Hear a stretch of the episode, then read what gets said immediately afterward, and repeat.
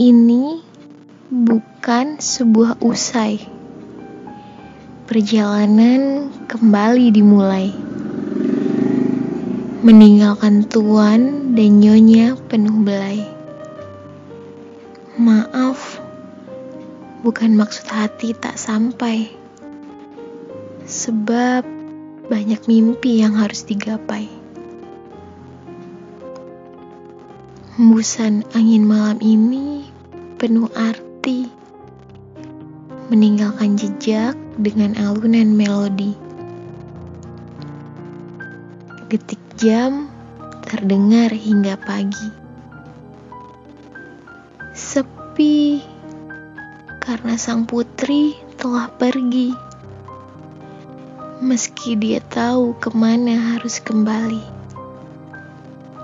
Mungkin mereka berat, namun ambisi terlihat lebih kuat. Menghentikan tangan untuk meraih erat.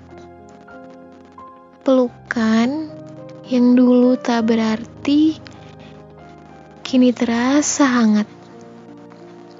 Apalagi ucapan selamat terdengar sangat menyayat. Benar, ini bukan akhir dari sebuah ayat. Kita akan berjumpa lagi suatu saat.